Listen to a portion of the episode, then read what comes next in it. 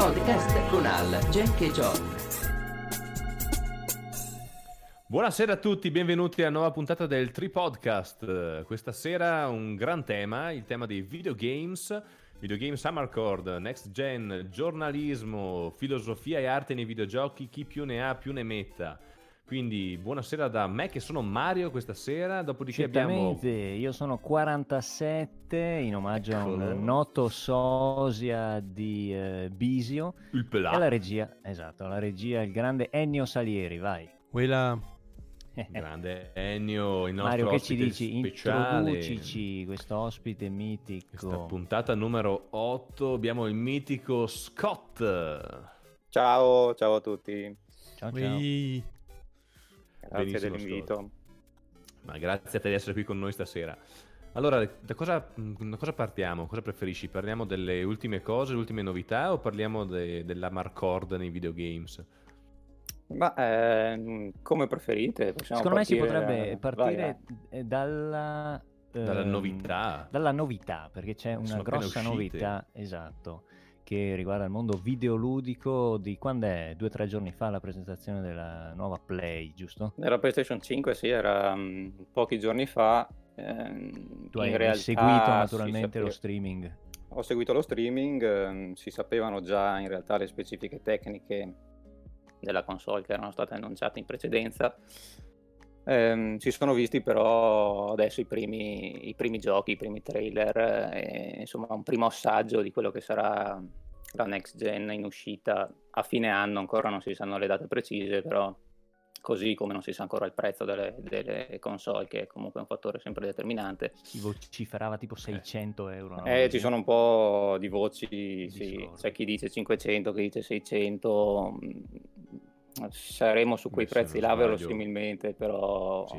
non si sa ancora. eh, La fascia di prezzo per la generazione precedente era quella più o meno, no? Quindi Sì, sì, esatto, intorno ai 500, poi già ci sono, hanno presentato ad esempio due versioni della PlayStation 5, una con il lettore ottico per Blu-ray, l'altra senza, solo digitale, quindi ci potrebbero essere anche differenze di prezzo tra le due versioni, anzi verosimilmente ci saranno un minimo di differenza. Questa è una vera novità nel- per quanto riguarda Sony.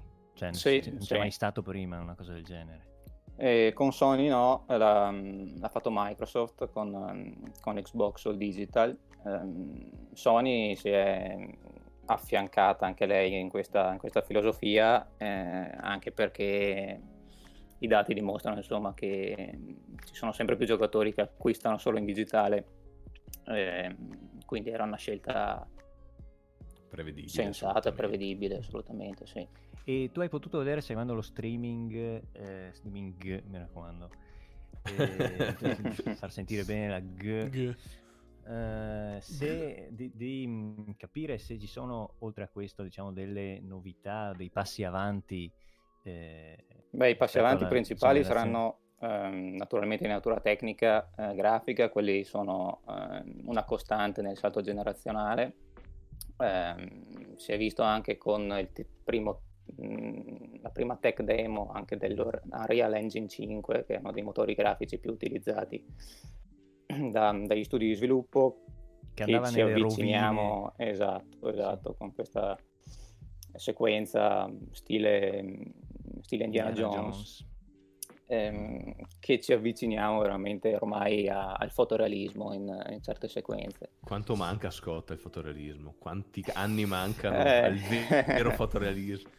Eh, quello è difficile da dire, difficile da dire perché mh, ci sono sempre tanti fattori che, che poi mh, si mettono in mezzo, nel senso adesso ad esempio una delle principali novità sta nei tempi di caricamento che con gli SSD, quindi con questa tecnologia di, di archiviazione molto più rapida rispetto ai classici hard disk, permette un caricamento del- degli ambienti, delle texture, dei personaggi che è molto molto più rapido rispetto a prima. Prima uno dei principali limiti era mh, proprio il caricamento. Ehm, poi ci sono anche il numero di elementi a schermo che vanno a influire anche nella resa grafica. Un conto è fare un video, conto è avere un ambiente esplorabile dettagliato a livello di fotorealismo. Quindi, mm, Forse hanno fatto anche la furbata che intanto che il tuo personaggio si infila in un muretto strettissimo, sì, tipo quelli... una roba del genere, ho sempre tipo visto dietro ste robe qua. Sì, quelli sono sempre un po' i trucchetti, trucchetti da, da, da, sviluppatori che, che ormai sono, sono noti, visivo, sì. ormai infatti c'è stato anche un po' di polemica su questo, ehm, su questo trailer, appunto su questa tech demo dell'Unreal Engine 5, perché c'è una sequenza anche lì in cui passa il personaggio in una strettoia e dicevano che in realtà fosse anche quello un caricamento mascherato, ma hanno assicurato che era che non lo era in quel caso, era semplicemente per far vedere il dettaglio più da vicino delle texture. Però insomma finché non, non avremo vada alla mano un po, di, un po' di giochi a cui da provare sarà, sarà difficile verificarlo. Comunque sì, una delle sì, principali novità che, è quella. Che, che tutti dovessero passare in mezzo a dei muretti, cioè in tutti i giochi devi passare. Sì. sì, o anche... Meno male che non hanno fatto Life delle... of Pavarotti, perché sennò non passava. Beh, sarebbe un must come game, lo, lo scaricherei subito, scusa. Sgretolare i muri col, con la voce. Sì, o i lunghi corridoi, o anche delle, delle zone un po' labirintiche, erano tutti eh, insomma trucchetti per, sì, sì. per mascherare i caricamenti. Eh, ah, il sonoro è un altro aspetto che soprattutto su PlayStation 5 sembra che sarà veramente mm, un passo avanti con, con una tecnologia proprietaria mm, che si presuppone possa veramente portare un, una percezione del suono come non c'è mai stata. Eh, quindi anche su questo c'è, c'è molta curiosità. Penso che comunque e... sia tutto questione che poi alla fine i giocatori ascoltano più che altro in cuffia, perché non penso che tanti abbiano magari In cuffia, sistema... ma con questa tecnologia mm, dovrebbe esserci, da quello che dicono, una percezione 3D del suono anche con lo stereo classico delle tele, della televisione. Addirittura. Dai, con eh, la, mm, oltre che con le cuffie e con i Dolby anche naturalmente, settando uh, dei vari parametri in base proprio al tipo di udito con dei test che eh, non hanno ancora esattamente chiarito come verranno fatti dal sistema. Eh, ognuno ha un, spiegavano durante la presentazione delle specifiche tecniche, ogni persona ha una percezione diversa in realtà del suono, quindi bisogna settare dei parametri nel momento in cui vengono settati riusciranno a trasmettere questa percezione 3D da quello che, che dicono. Quindi... Super personalizzato. Sì, sì. Bene, bene. Però appunto ci sono tutte migliorie tecniche, chissà se il gameplay diciamo riuscirà a rivaleggiare con questa, uh, queste rivoluzioni perché...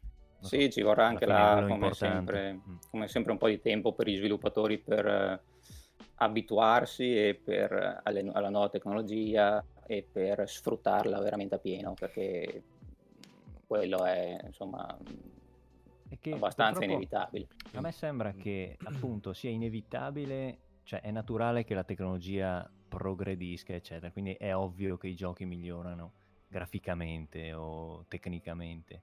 Eh, non vorrei che appunto gli sviluppatori eh, non avessero diciamo la componente umana, la componente narrativa forte, cioè di inventare cose che poi divertono, perché è chiaro che si migliora di grafica, sì, ma non puoi inventare... puntare solo sulla grafica come dici no, tu. No, esatto, quello è un eh, assolutamente. Più, più, più, geniale secondo me, quello di eh, quello sta nel, nel, nell'abilità ne, de, degli studi di sviluppo e dei game designer, in particolare lì dove ci sono delle, dei veri, insomma, game designer di spicco. Ehm, di, di, esempi ce ne sono tanti, di, di, ultimo dei quali è appena uscito oggi, per esempio, The Last of Us Parte 2, wow.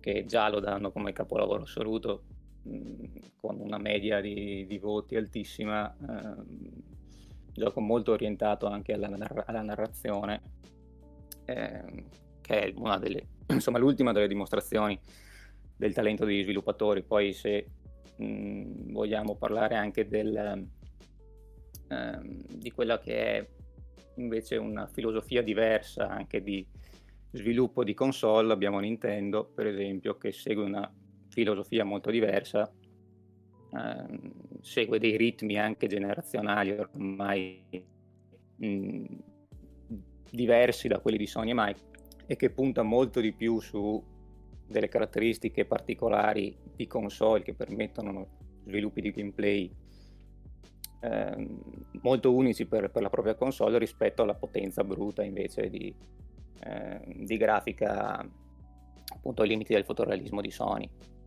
Io le console sviluppatori Nintendo le ho sempre vissute come più divertenti da giocare assieme agli altri. Eh, è la mia impressione sì, beh, o orient... è quello la filosofia? Cioè, mi pare che è sempre stata no? più orientata alla, alla, famiglia, al gioco in multiplayer. Alla... Cosa fa la Wii, mi pare? O, o la Wii. Una strunzata? La Wii è, non è di, qua, di, un paio di generazioni fa, esatto. poi c'è stata la Wii U e adesso c'è la Switch. Ma è della, della Nintendo? La, sì, la sì, sì. Ecco, sì. con la Wii c'è stato un po' il cambio di rotta di Nintendo che fino a prima seguiva comunque lo sviluppo tecnologico generazionale delle concorrenti, invece poi si è distaccata con, con il lancio della Wii dopo il lancio della Wii. Sì, sì. Non mi dava senso appunto che questa Wii ti faceva stare insieme in una stanza più che puntare sì. all'online. Esatto. Esatto, sì, il multiplayer locale è anche sempre stata un po' una roccaforte di, di Nintendo che continua a portare avanti anche se si è mh, avvicinata all'online eh,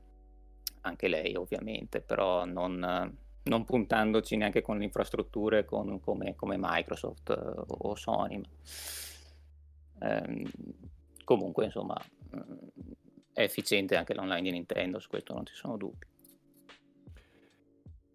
Oltre alla filosofia delle, sì, dei, tre, dei, tre, colossi che vi ho nominato, eh, non so se hai voglia di parlarci anche un attimo della, dell'arte che si nasconde dietro ai videogiochi, della filosofia che forse i tanti non percepiscono e, sì, ed è mm. importante. Cioè.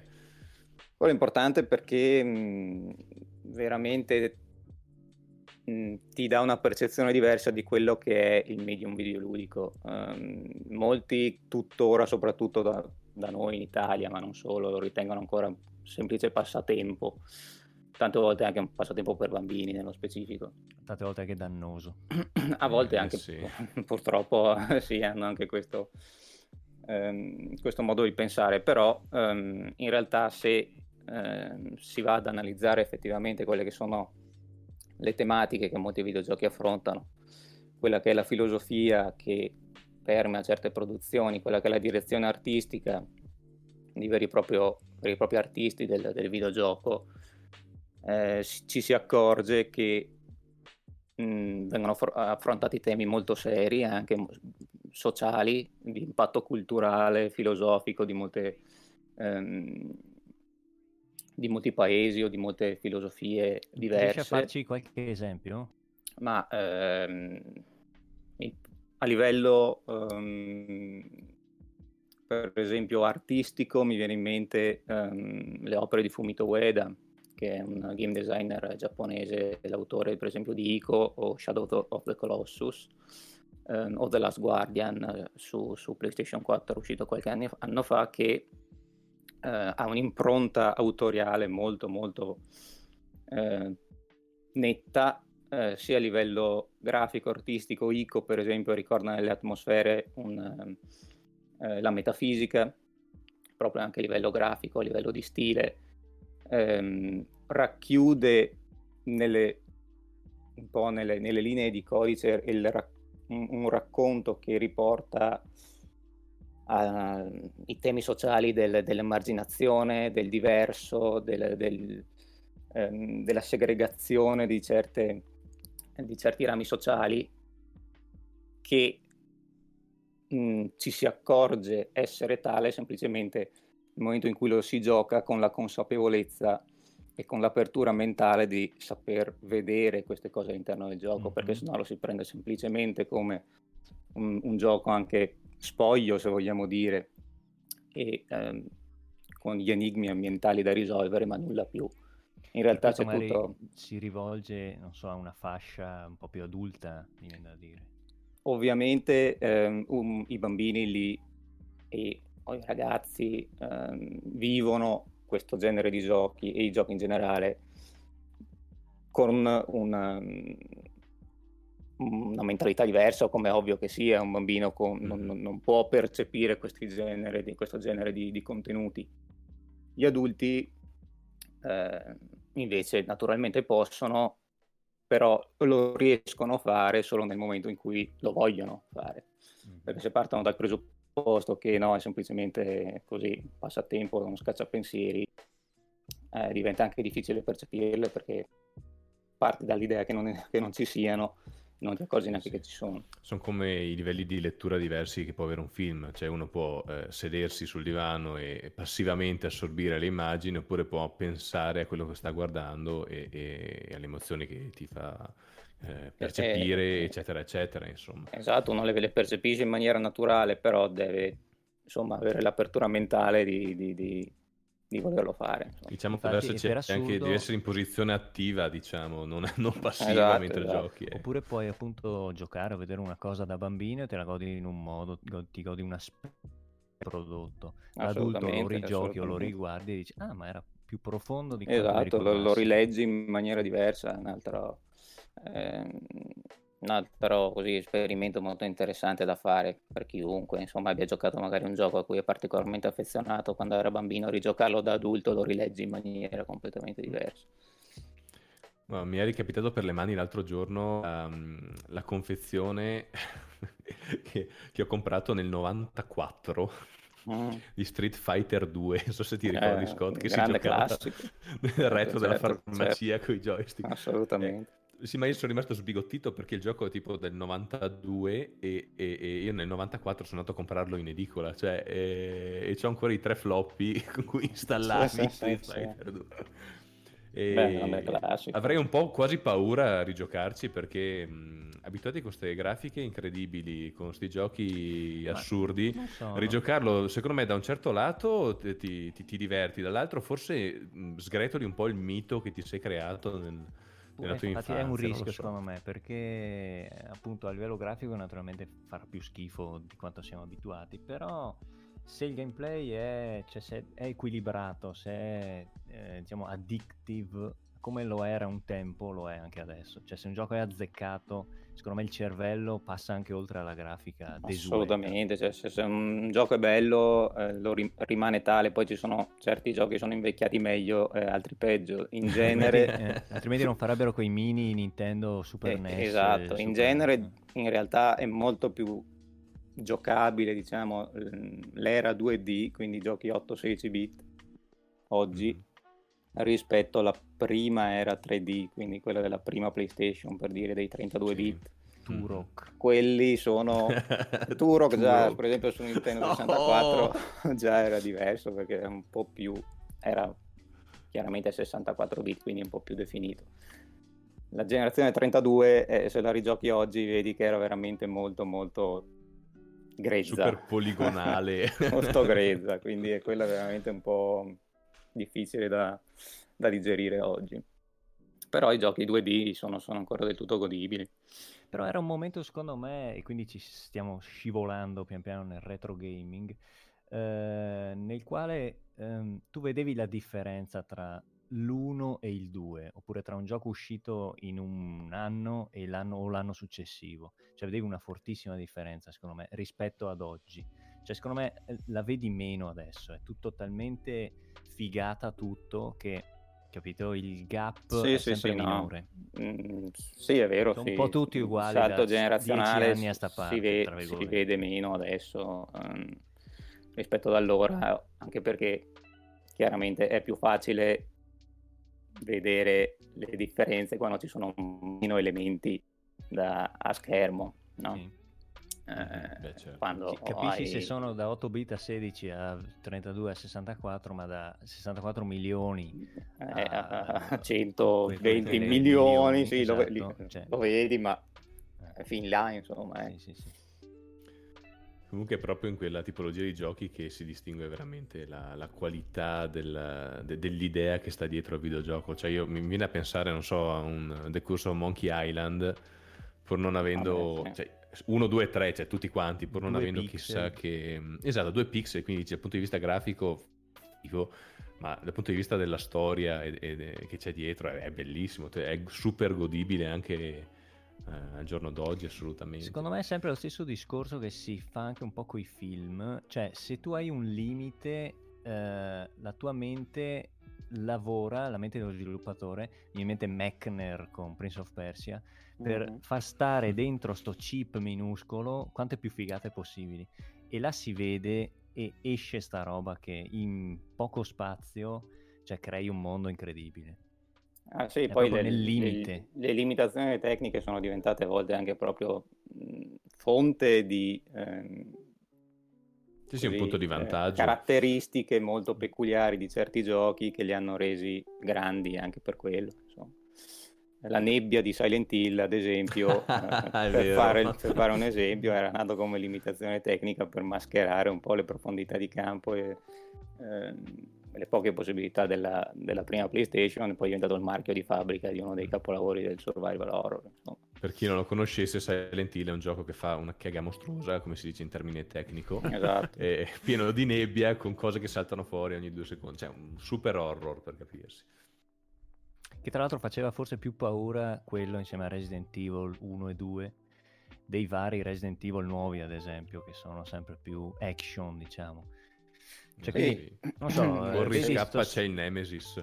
Eh sì, ma però di paura lì, anche perché era un ammasso di pixel e tu te lo immaginavi, cioè usavi sì. la testa e avevi strapaurissima. Adesso secondo me tutto un po' si confonde tra i pixel, è tutto troppo dettagliato per fare tipo veramente paura. Poi non è vero, eh, perché poi...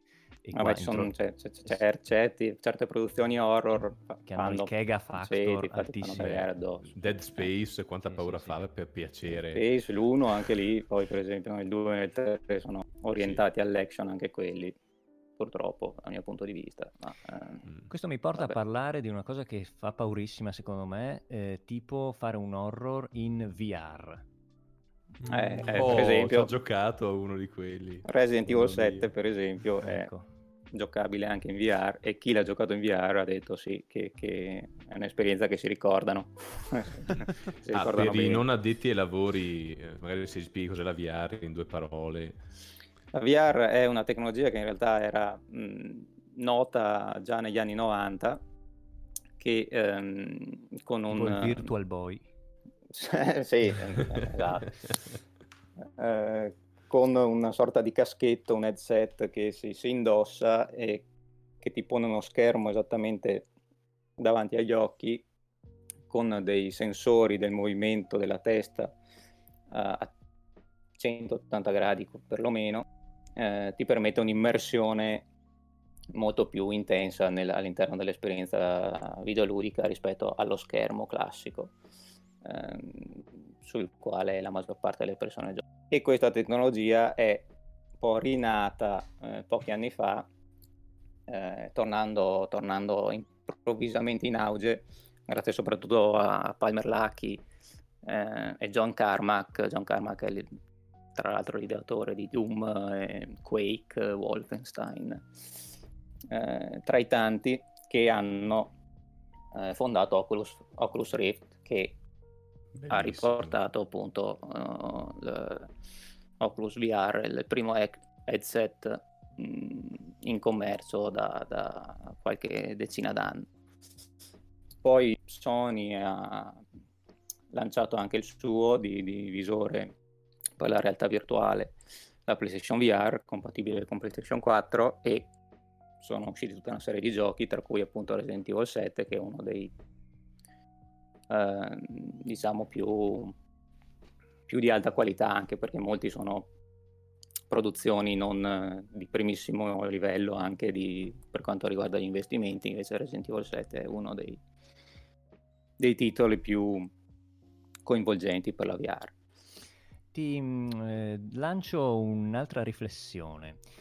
Io ho eh, letto qualche anno fa, io sono appassionato di Doom, no? Sì. E, mm, Non si era capito, eh. e ho letto, ho letto 47. qualche, qualche anno fa, ma quello è Hitman. quello eh. Sì. Sì, lo so, no, eh, stavo, badate, stavo chiamando a te che ti chiami 47. 47 erano i, Eh, i ma- beat. Ma, ma ti ho detto, non si era capito, virgola, 47. Ah, non si era capito 47. Stavo appellandoti. E non capivo che era stu cacao. E... Cao. Comunque ho letto tempo fa, qualche anno fa, un libro appunto eh, che spiegava la genesi con Carmack e Romero di Doom sì. che lo facevano in 5 in Texas, tipo mangiando patatine. Questo sì, mi porta a dire una cosa. C'è in quest'ambito videoludico del lavoro là fuori per chi vuole farlo? Eh, ce n'è ed è anche un, um,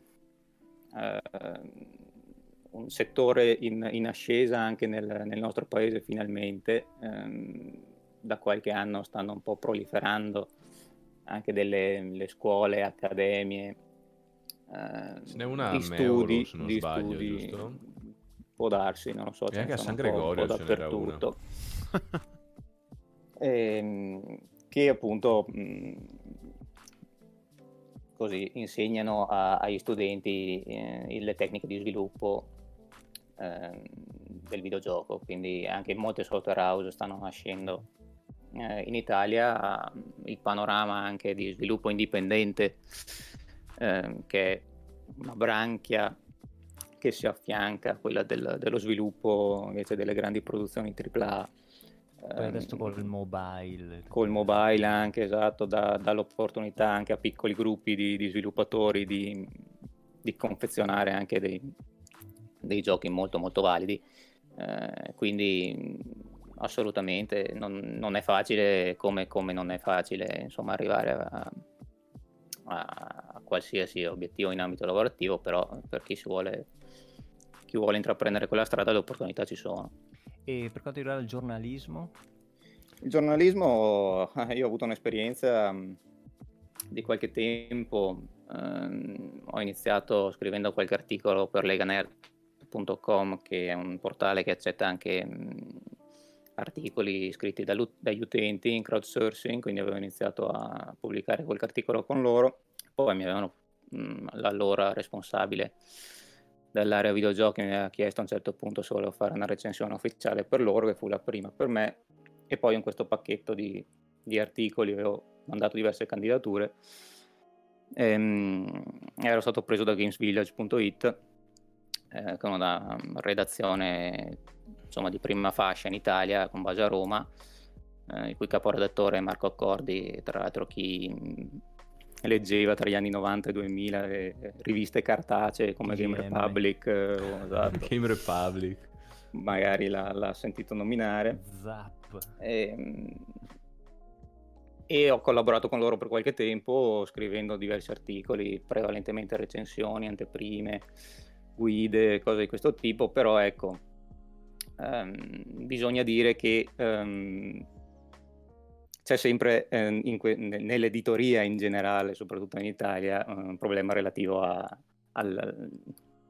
guadagni che, che, ne derivano, perché purtroppo ehm, non, un, non, sono standard sicuramente di, di, prima fascia in termini di retribuzione. Ehm, quindi o si ha la fortuna di arrivare nel posto giusto al momento giusto e riuscire a entrare come interno di redazione che allora lascia proprio stipendio e eh, si riesce a farlo effettivamente di mestiere, se no mh, purtroppo... Vieni pagato a pezzo praticamente. Vieni pagato a pezzo ed è molto più...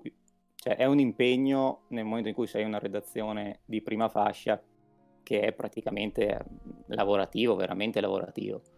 Quindi no, chiaramente fai conti anche con con la paga, con i soldi che, che, che, ti vengono dati. Purtroppo gli standard sono molto, molto bassi in termini di, appunto, ripeto, di, eh, di paghe, quindi eh, molte persone, se, se chi, chi, legge le riviste o i siti, si accorgerà per esempio che eh, ci sono le, quelle 4-5 firme che rimangono costanti e poi che sono nella fattispecie di interni in redazione, poi tutti i collaboratori esterni cambiano dopo un po' perché molta gente appunto dopo un po' quando vede che il tempo che ci si deve impegnare, a cui si deve dedicare è, è, molto alto e mm. i soldi sono, sono pochi, non ci si sta, però è, è, per chi ha la fortuna di entrare o comunque l'opportunità magari di avere un lavoro che gli lascia molto tempo libero, comunque decide di dedicare tempo che gli rimane a questo genere di,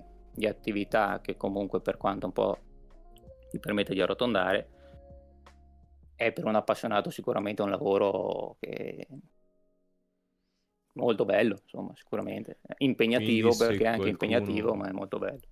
Quindi se qualcuno dei nostri radioascoltatori, anzi podcast, cost... eh, podcast costatori, eh, non riesco neanche a dirlo, podcast mm. il costatore. Vabbè, avete mi capito, rivolgo, no? mi, rivolgo, mi, rivolgo a voi due. A voi due, esatto, ai due ascoltatori.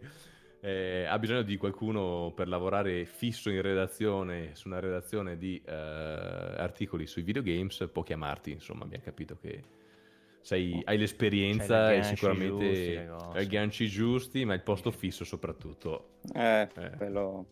Mm. Sei là, che, sei là che lo aspetti, insomma. No, vabbè, ormai l'ho lasciato perdere anch'io, mi dedico ad altro, ma eh, comunque è stata un'esperienza che ho sempre voluto fare, quindi sono contento di averla fatta. Molto bene. Ascolta Scott, noi abbiamo sforato la mezz'ora, quindi a questo punto io quasi quasi andrei in chiusura, eh, magari ci riaggiorniamo quando, più avanti, quando avremo magari qualche dettaglio più utile, più certo sulla nuova generazione, vediamo quando volete, volete la cosa. Voglio solo farti un'ultima domanda fulmine di 10 secondi, il Vai. tuo videogame preferito del mondo della storia d'Europa?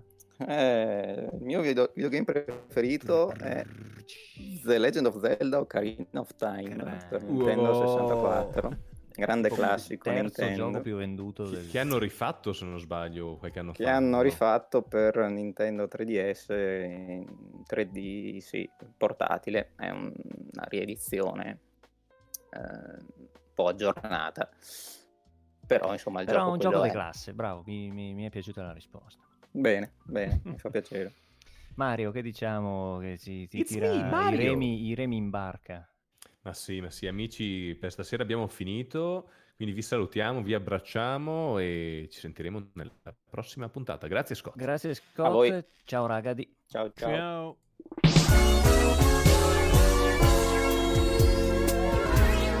Il Tripodcast con Al, Jack e John.